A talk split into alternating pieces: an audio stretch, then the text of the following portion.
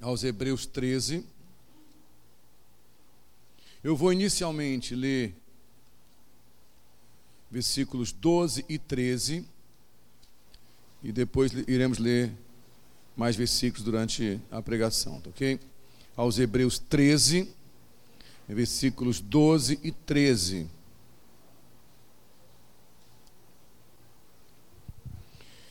Assim Jesus também sofreu fora das portas da cidade ou fora do arraial, para santificar o povo por meio do seu próprio sangue.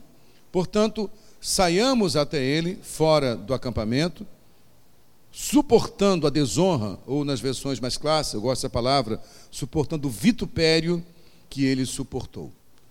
Pai, eu quero te agradecer pela honra e o privilégio que temos de ler tua palavra nessa manhã pedir ao Senhor sabedoria para poder, no tempo necessário, expor aquilo que o Senhor colocou no meu coração para a congregação. Assim eu oro e creio, Pai, no nome de Jesus. Você que crê e concorda com essa oração, pode dizer amém? Pode sentar, meus irmãos. Muito obrigado. Hoje eu quero pregar sobre esse tema, o vitupério. Essa palavrinha é diferente, né? Vitupério é desonra, vergonha, Vituperar é levar alguém a enfrentar uma desonra, uma vergonha, expor a pessoa publicamente. No caso de Jesus, no texto bíblico, está implícito que essa vergonha também era sua nudez. Por questão de pudicidade, de religiosidade, todas as vezes que expomos o Cristo crucificado, o colocamos com um paninho sobre a sua genitália. Mas na verdade o crucificado, ele era crucificado totalmente nu. Isso tinha um motivo, era para humilhar a pessoa. A crucificação é uma forma de morte por humilhação. Além do sofrimento da crucificação, né, várias teorias, como é que era, se, a cruz, se o cravo era na mão ou se era no punho, a maioria acha que é no punho, até a hipótese de ser sentado sobre um madeiro, os braços presos e assentado. Esses detalhes, de fato, agora, nós queremos que ele foi cravado, porque o texto bíblico fala de ser cravado para ser amaldiçoado, mas a posição que menos importa. O certo é que qualquer teoria sobre formas de crucificação romana envolvia nudez. Exatamente para humilhar. Roma é um império muito poderoso. Quero lembrar que esse tipo de condenação não era dos judeus, era dos romanos, que era o império dominante daquela época. E Roma se prevaleceu na força. Durante o Império Romano havia uma palavra, uma expressão muito usada, que era pax romana, a paz romana. Por isso o conceito de paz é muito equivocado. Tem gente que acha que paz é falta de guerra, o período entre guerras. Paz é muito mais do que isso a paz romana era mantida à força. Quem se oporia a Roma, vendo as estradas ladeadas por cruzes? Qualquer um que se levantasse contra Roma era condenado. E uma das formas de morte mais humilhante, mais ultrajante, era a morte por crucificação. Onde, além da agonia da morte lenta, com cãibras, com provocação de tétano muitas vezes, já que havia infecção do madeiro com o sangue da pessoa, com a poeira do deserto, além no caso de, do Cristo e alguns outros crucificados, antes sofriam chibatada de chicotes. Então, com as carnes muitas vezes dilaceradas ao ser colocada sobre o madeiro e sobre o sol escaldante daquela região, havia clara intenção de humilhar a pessoa e colocando essa pessoa totalmente nua. Ficando nua, ela era humilhada, era exposta ao vitupério, à humilhação, à afronta, à vergonha. O que o escritor de Hebreus diz é que nós devemos, então, também, fora do acampamento, fora do arraial, fora do espaço delimitado, carregar o vitupério de Cristo. Ele está fazendo uma analogia com a forma do sacrifício no templo.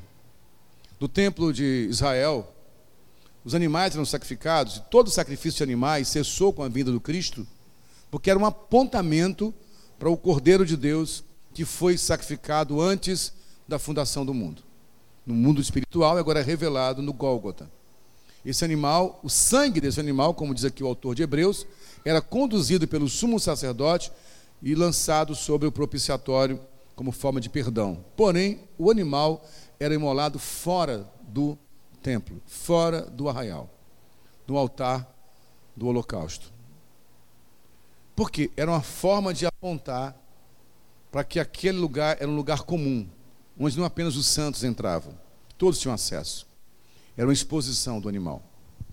Assim, Cristo é também o seu sacrifício é feito fora da cidade de Jerusalém, no Monte Gólgota, no Monte Caveira, no Monte Calvário, fora da cidade, fora das portas da cidade. O que o Senhor está dizendo é o seguinte: que todo sacrifício que a igreja vai apontar para o mundo é fora do arraial. O nosso culto não é esse aqui. Esse aqui é nosso encontro, celebração. O nosso culto, de fato, é lá fora. Parafraseando que várias vezes o Hudson fala, não sei se foi criação dele ou de alguém, mas muito legal essa frase. Isso aqui não deveria ser o culto da semana. Não, melhor, não deveria ser o culto de celebração da semana. Deveria ser a celebração da semana de culto. Eu cultuei a semana inteira e venho celebrar junto com os irmãos. Porque o meu serviço, o meu sacrifício é fora do arraial. É disso que ele está falando. Quando a Bíblia fala de Cristo ser exposto à nudez como forma de sacrifício para pagar o pecado de todos nós, logo a minha mente saltou uma comparação. Porque Cristo, na verdade, cumpre um propósito, que está aqui na primeira carta de Paulo aos Coríntios, capítulo 15, versículo 45. Depois, o restante. Primeira carta do apóstolo Paulo aos Coríntios 15, 45 diz: Assim está escrito: o primeiro homem, Adão, tornou-se um ser vivente. O último Adão, espírito vivificante. Então, Paulo está falando de duas pessoas chamadas de Adão. E nós sabemos que Adão, embora seja nós cremos, e eu creio, eu particularmente creio que Deus criou Adão e Eva, eu creio assim. Respeito quem pensa diferente. Eu creio no pecado original. Creio que Deus criou um homem. Entre crer no que você pode me chamar de simplório, entre crer em teorias levantadas por pessoas que muitas vezes juntaram fragmentos de ossos, que nunca tiveram completos. Toda exposição que você vê em museus são criações, que eles pegam fragmentos de ossos para juntar, para criar uma hipótese. Eu prefiro crer no que o Evangelho diz, no que a Bíblia diz que Deus criou Adão e Eva. E, aliás, todo estudo antropológico parte da ideia de que o ser humano veio de, única, de um único casal e que, na maioria dos casos, é na região do Tigre e Eufrates, mesmo na Mesopotâmia. Eu creio que Deus criou, de fato, o homem, esse Adão, o primeiro Adão, que pecou. E agora Paulo fala do último Adão, porque Adão quer dizer humanidade, ou ser humano, ou homem, homem criado do barro. Se for resumido, estou falando uma tradução já, uma tradução não, li, não, não, não, não não direta, mas na tradução já com exegese, com explicação. A ideia é que esse Adão é a humanidade. Tanto é que na Bíblia, até ah, alguns lembram que na Bíblia judaica Deus criou a humanidade em Adão. Em Adão ele criou toda a humanidade. Esse primeiro Adão era o rascunho do último Adão, que foi o Cristo. Então o primeiro Adão foi criado como ser vivente. O último Adão como um espírito vivificante. E aí, se você continuar lendo 1 Coríntios capítulo 15, a partir do 45, então ele fala: o primeiro homem, Adão, tornou-se um ser vivente, o último Adão, espírito vivificante. A do 46 em diante. Não foi o espiritual que veio antes, mas o natural. Depois dele, o espiritual. O primeiro homem era pó da terra, o segundo homem dos céus. Os que são da terra são semelhantes ao homem terreno, os que são dos céus, ao homem celestial. Assim como tivemos a imagem do homem terreno, tenhamos também a imagem do homem celestial.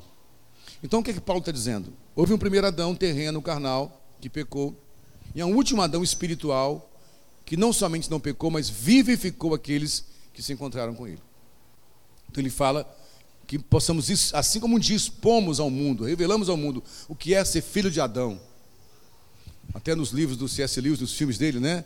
No, ele sempre usa a expressão filhos de Adão, que os filhos de Adão se tornem filhos do Cristo, do último Adão. E agora revela o homem espiritual também. Então, levar o vitupério, levar a vergonha, levar a afronta de Cristo para fora do arraial, é revelar ao mundo quem é esse Cristo. E não é um, um, uma pessoa sobre o madeiro mais, porque não está mais ali. Quem é esse Cristo? Não são os templos que construímos, nem as doutrinas que criamos. Quem é esse Cristo? Somos nós. Somos eu e você. É isso que ele está dizendo. Sem a santificação, ninguém verá o Senhor sem a santificação, ninguém verá o Senhor. Você entende isso? Eu não me santifico para ver o Senhor. Eu o vejo por revelação e graça, e agora me santifico para que os outros vejam o Senhor através de mim. É disso que Paulo está dizendo. E é isso que o, autor de Hebreus também está dizendo. Que eu vou sair do arraial levando essa vergonha do último Adão. Último, na ideia de pleno, perfeito, algo que foi completo, algo que está definido, maduro. Isso que é o último Adão. O Adão maduro, o Adão pleno, o Adão perfeito. A obra acabada, o consumado. Essa é a nossa meta. Esse varão perfeito. Olha o que Paulo diz na carta aos Efésios 4, 12 a 14.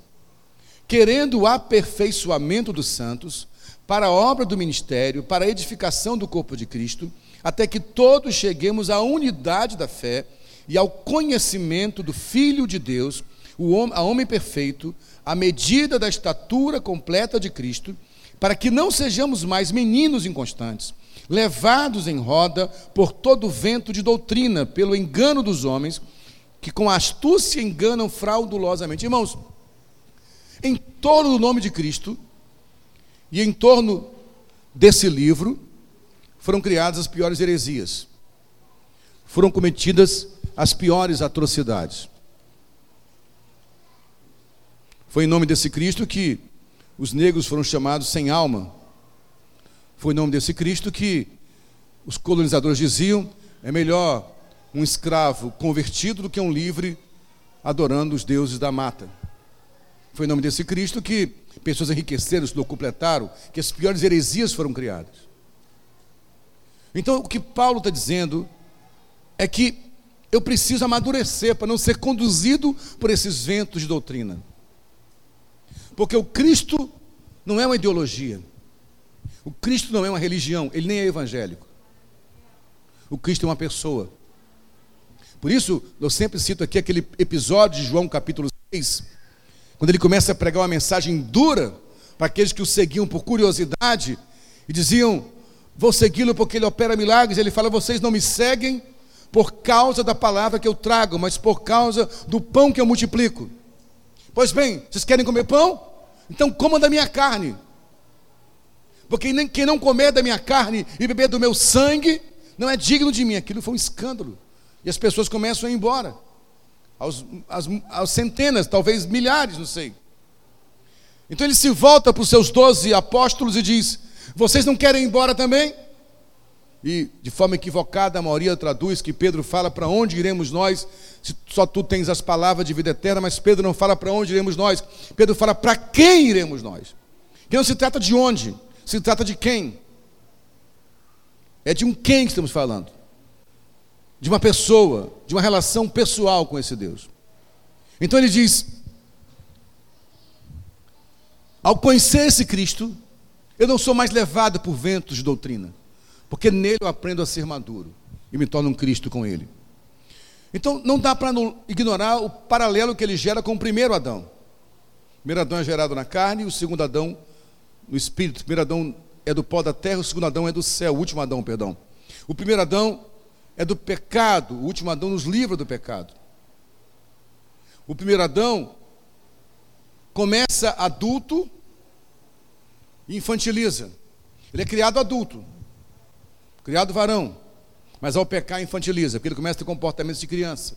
Se esconde, tem vergonha, tem medo, acusa os outros. Coisa de criança. Fica egoísta, o último Adão se torna menino e amadurece e na maturidade revela quem é o Cristo. Eu queria fazer um paralelo com o principal paralelo, que é que o primeiro Adão, ao pecar, tenta esconder a sua nudez, e o último Adão, para vencer o pecado, expõe a sua nudez. Ou a sua nudez é exposta. Eu creio que é uma mensagem forte por trás disso. Mas eu pensei depois disso, e eu vou tentar correr com o tempo, já são 10 horas, que há um paralelo aqui, na verdade, entre esses dois indivíduos chamados de Adão, que nos apontam algumas nuances do que é carregar esse vitupério. Se eu quero me tornar semelhante ao último Adão, ao Adão do céu, eu preciso pensar qual Adão estou representando aí fora.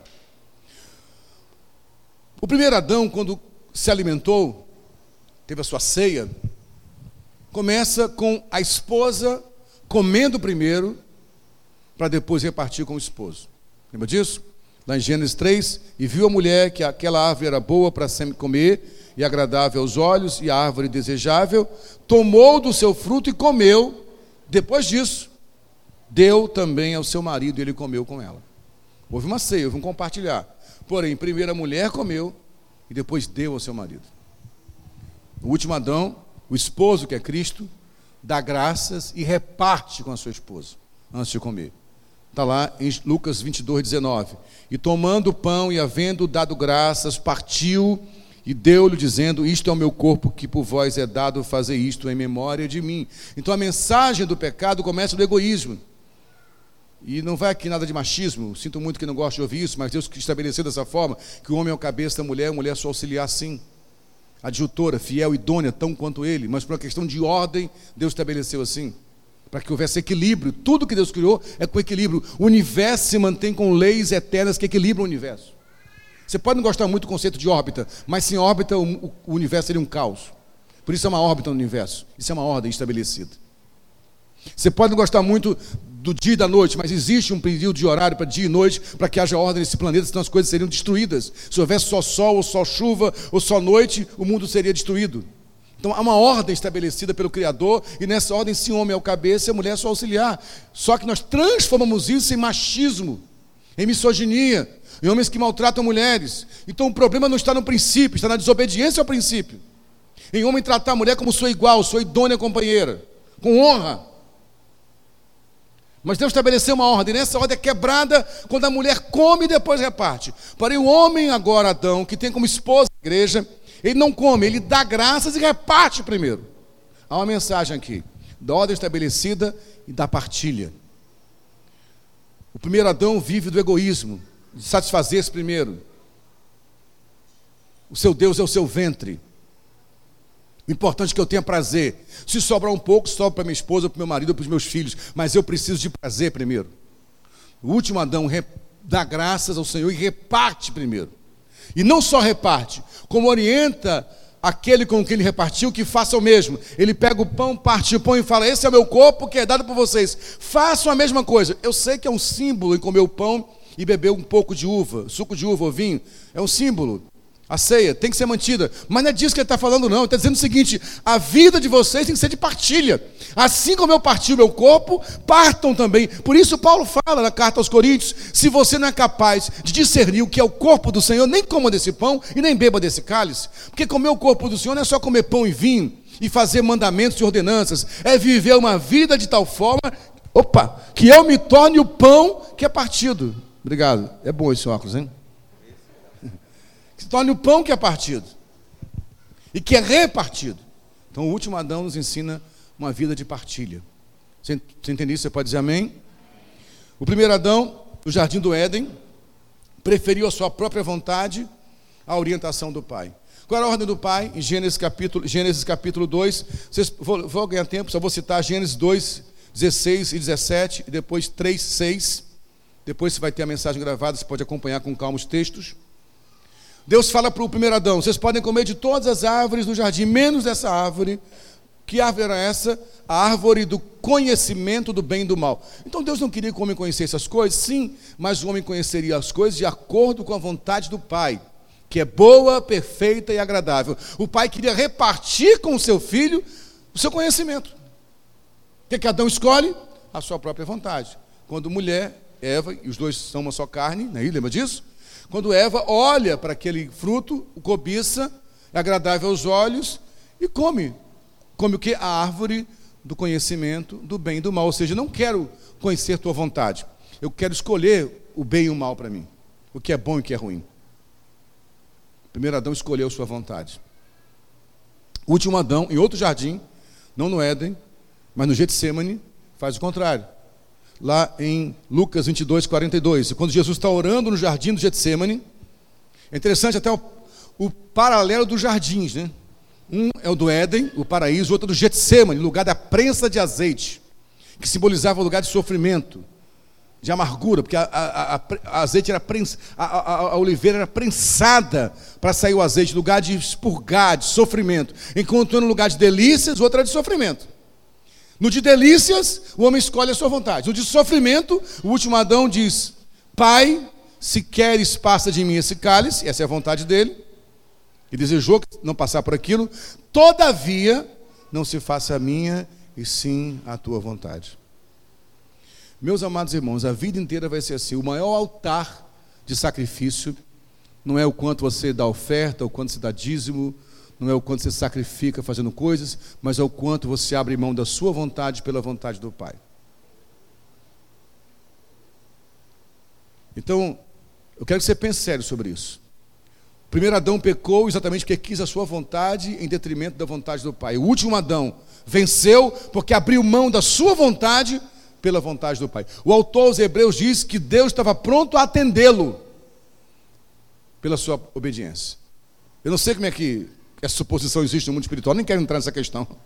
Mas como se dissesse, se Deus dissesse sim, acabou a rendição para a humanidade. Mas o último Adão falou não, que seja feita a tua vontade. Irmãos, e essa é a nossa vida inteira. Minha vontade ou vontade do Pai? Minha razão ou a lógica do Pai?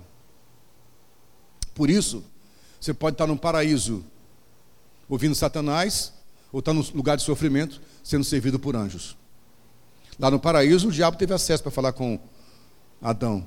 No Getsemane, lugar do sofrimento, diz o texto bíblico, que depois que ele diz, seja feita a tua vontade, os anjos vêm consolá-lo. Ah, meu irmão, é melhor ser consolado por anjos no Getsemane do que ser servido por Satanás no paraíso. Você entende isso? Mais um paralelo.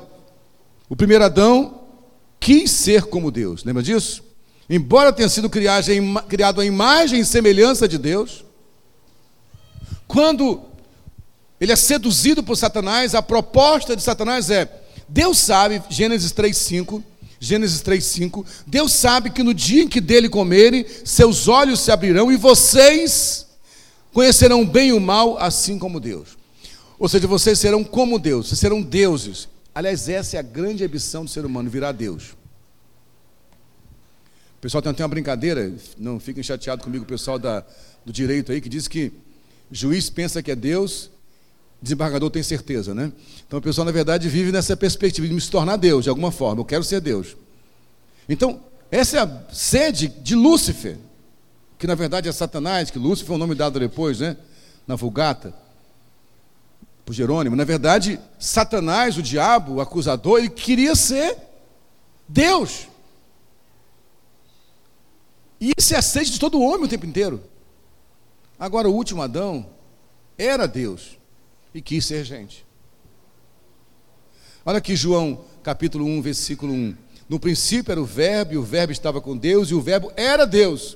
E no versículo 14: E o Verbo se fez carne e habitou entre nós, cheio de graça e de verdade, e vimos a sua glória, glória como unigênito do Pai.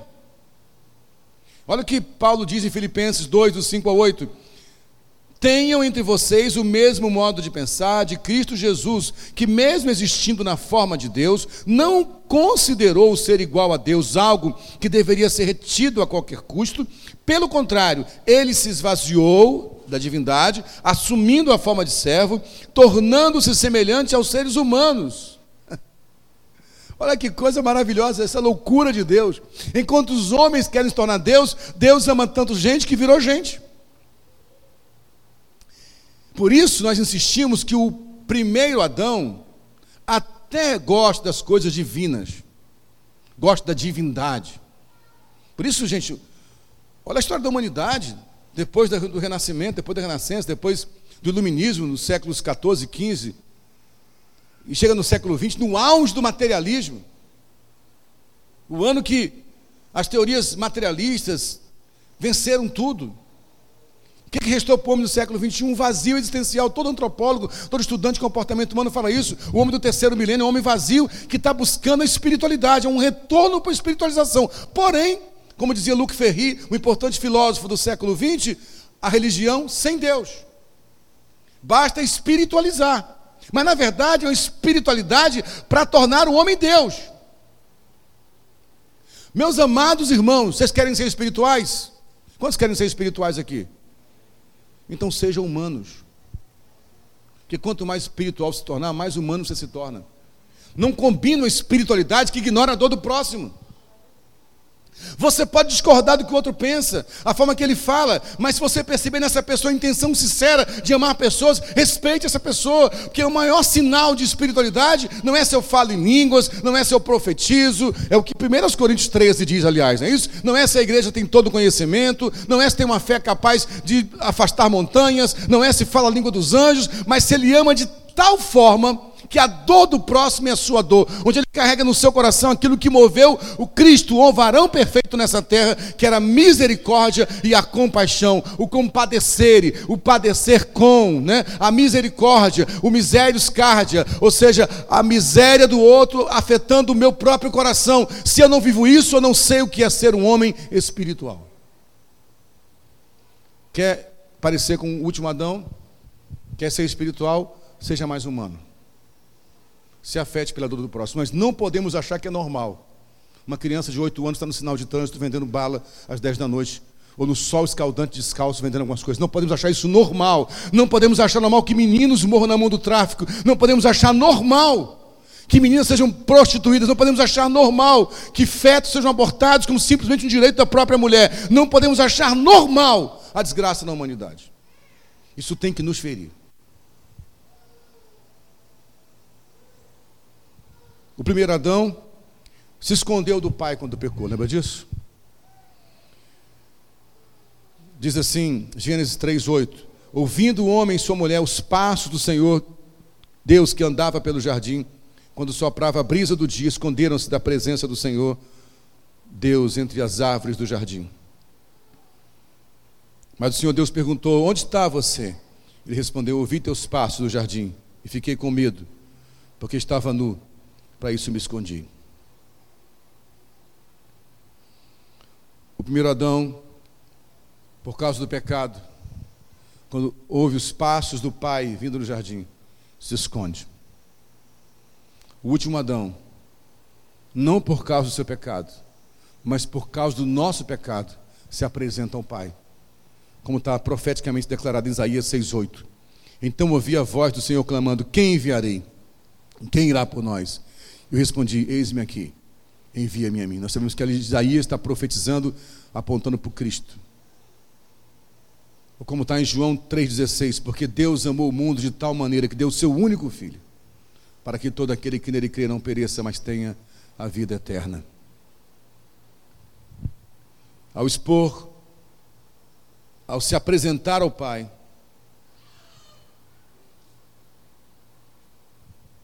o último Adão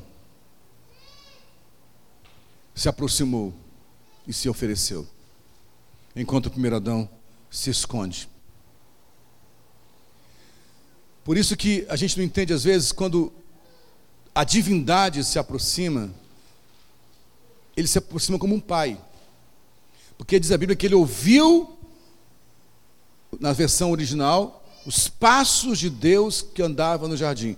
Então, na verdade, a relação que Deus tinha com Adão era de um pai. Como já falamos várias vezes aqui, parafraseando o que muitas vezes o Paulo Borges disse, Deus nunca ficou preocupado em ser reconhecido como Deus. O que ele sempre quis foi ser conhecido como Pai. Por isso Deus não inventou religião.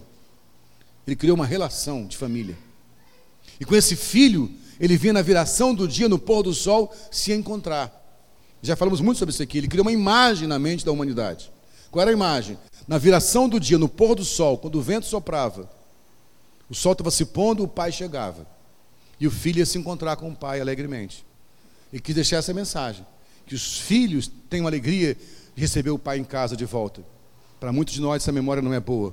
Para muitos de nós, ouvir o sandália do pai chegando em casa era um momento de terror, de pânico, de pavor, de ofensa, de xingamento, de agressão, de violência. Para muitos, a voz ecoava desde cedo da mãe: quando seu pai chegar, eu vou contar tudo. Mas para o nosso pai, quando ele vinha no final do dia, era para dizer para o filho: vamos conversar como foi seu dia. Mas quando o homem peca, ele foge do pai. E quando ele vai se encontrar com o pai, não vai mais como filho. Ele vai agora como religioso. É o que vamos falar daqui a pouco. Que ele vai vestindo a sua nudez. Já o último Adão, Lá na cruz ele fala, lama, Eli, Eli, lama em aramaico. Deus meu, Deus meu, para que ou por que me desamparaste? A divindade precisou se afastar. Porém, no mesmo contexto, ele diz, em Lucas 23, 46, Pai, nas tuas mãos eu entrego o meu espírito. Por isso, com todo respeito, eu sei que a intenção é boa quando diz Deus Pai o abandonou. Deus o abandonou, a divindade, o Pai nunca. O Pai estava com ele. É confuso pensar isso, mas há um conceito de divindade que exige veneração. E é importante que exista.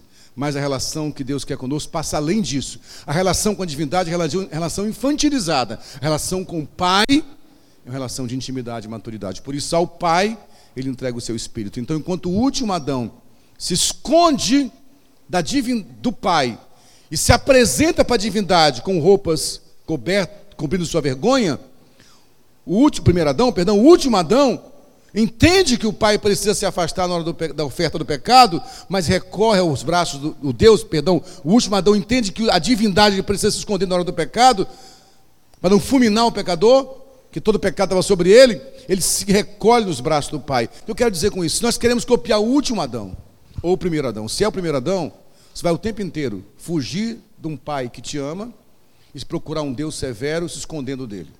Por isso, não há melhor lugar do mundo para esconder as suas pilantragens, suas mal do que uma religião. Você bota uma roupa bonita, você faz um gesto legal, você esconde todo o teu mal que é em você. Porém, se você olhar para o último Adão, você ainda que entenda a necessidade da religião exigir padrões, você jamais vai esconder quem você é do seu pai. E é o seu pai, você se lançar dizendo, pai, isso aqui que eu sou um pecador imundo, cheio de equívocos, cheio de falhas de caráter, mas é o teu colo que eu ofereço, é o teu colo que eu procuro na hora que eu estou sofrendo. Você entende isso? O primeiro Adão, então, tentou esconder sua vergonha, cobrindo a sua nudez. Lembra disso? Logo depois que o pai aparece, o que, que ele fala aqui em Gênesis 3,7? Os olhos dos dois se abriram e perceberam que estavam nus, então juntaram folhas de figueira para cobrir-se. Antes fala que estavam nus, não se envergonhavam. Agora, ao perceber o pecado que cometeram e terem os olhos abertos para Satanás, abertos para a carne e fechados para o espírito, eles passam a enxergar agora, enxergar agora de forma carnal, e todo comportamento religioso é carnal, é infantil. Eles tentam esconder a nudez com folhas. O último Adão, porém, como já falamos aqui, expõe a sua vergonha no vitupério. Portanto, se eu quero caminhar parecendo e revelando quem é o último Adão, ao invés de esconder minhas vergonhas atrás de um ato religioso, eu vou expor quem sou diante da graça de Deus. Nu, despido. Que o encontro da igreja não seja um lugar de esconder sujeiras embaixo do tapete, mas seja um lugar onde eu revelo meu pecado ao meu irmão. Digo, ore por mim, que eu preciso de ajuda. E que ele encontre nesse lugar um ambiente terapêutico, que o pecador não vai ser jogado fora, vai ser confrontado, vai ser disciplinado, vai ser tratado, mas vai ser amado.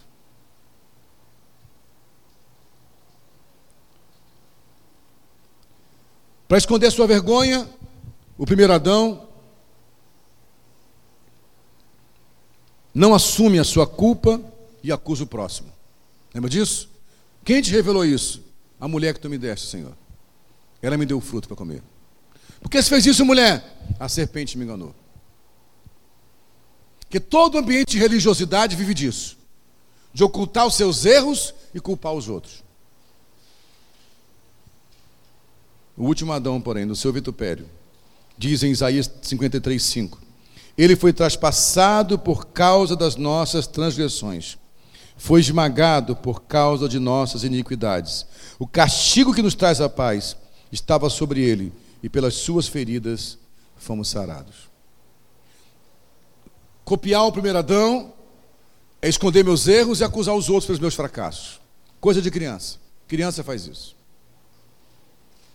Criança não assume responsabilidade. Criança está com o batom da mãe, o rosto todo manchado. Quem pegou o batom? Não fui eu, não, mãe. Por mais que tudo revele adultos assumem sua responsabilidade e, mais que isso, estão dispostos a sacrificar pelo outro para que alcance perdão.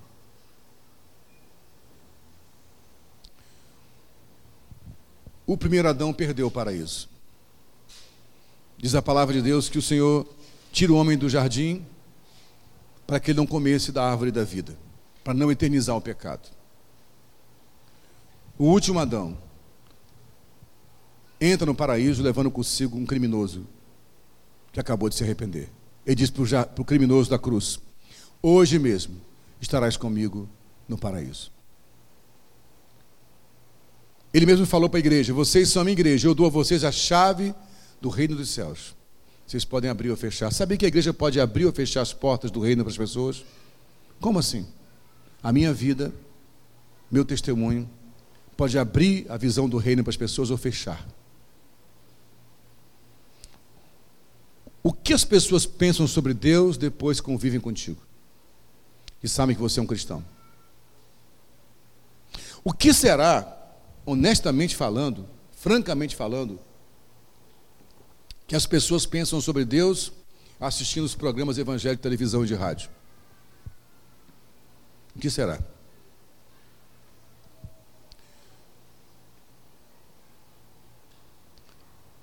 Para fechar as analogias e nossas comparações, o primeiro Adão, com sua rebelião, não somente falei, foi expulso, mas bloqueou a entrada do paraíso, porque ele Literalmente, depois que sai, o Senhor coloca anjos na porta do paraíso para que ninguém mais entre. E o último Adão está aqui registrado em Mateus 27, 51. Naquele momento, o véu do santuário rasgou-se em duas partes, de alto a baixo. Quando o último Adão morreu, o véu que separava o lugar comum do Santíssimo foi aberto. Que nossas vidas sejam assim. Que literalmente as portas do inferno não prevaleçam contra nós para que nós sejamos pessoas que abrem a cortina para aqueles que estão na escuridão. Portanto, meus irmãos, quando, para encerrar, o autor dos Hebreus diz, para carregarmos o vitupério de Cristo, a vergonha, a nudez dele. Meu sonho é que andemos nus na rua, não de roupas. Eu sei que socialmente é necessário usar roupas hoje.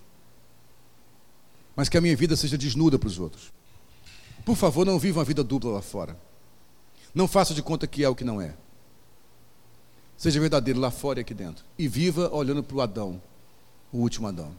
Por isso, no complemento, para encerrar aqui, de Hebreus 13, mais uma vez eu quero que você abra para encerrar a palavra. Hebreus 13, 12 em diante diz: Assim Jesus também sofreu fora das portas da cidade, para santificar o povo por meio do seu próprio sangue. Portanto, saiamos até ele fora do acampamento, suportando a desonra, o vitupério que ele suportou pois não temos aqui nenhuma cidade permanente, mas buscamos a que há de vir. Por meio de Jesus, portanto, ofereçamos continuamente a Deus um sacrifício de louvor, que é fruto de lábios que confessam o seu nome. Não se esqueçam de fazer o bem e de repartir com os outros o que vocês têm, pois de tais sacrifícios Deus se agrada. Como é que eu vou de verdade revelar o vitupério de Cristo? Vivendo dessa forma. Eu vou carregar. Eu queria que alguém me ajudasse no final com Rude Cruz, pode ser? Eu sei, me veio na cabeça agora, bem suave daqui a pouco. Como é que eu vou carregar de fato essa vergonha? Repetindo, se a minha vida é uma vida de dar graças e repartir do nosso próprio corpo antes de nos alimentarmos. Se eu preferir a vontade do Pai à minha vontade. Se eu demonstrar a minha espiritualidade sendo mais humano. Se eu não, melhor, se eu me apresentar diante do Pai para cumprir a minha missão. Se eu não esconder a minha nudez, quem eu sou de fato. E se eu cumprir o ministério da reconciliação, trazendo esperança aos desesperados, desbloqueando o acesso ao reino para os perdidos. Aí eu carrego a vergonha da cruz. Fechar nossos olhos, a nossa cabeça. Por favor, cadê o balão? Feche seus olhos, com a sua cabeça. Eu quero que você tenha um momento com Deus agora, pensando tudo o que falamos aqui. Pense, de fato, qual Adão eu estou revelando lá fora. Estou revelando o primeiro Adão ou o último Adão? Qual Adão eu estou revelando fora do arraial? Aqui dentro do arraial, talvez todos apareçam com Cristo. Levantamos as mãos, choramos, mas fora do arraial. O que, é que eu carrego? Que, que eu carrego fora do arraial? Feche seus olhos, com a sua cabeça e faça oração. E peça a Deus me revela quem eu sou de verdade, para que eu possa revelar ao mundo quem é o Cristo.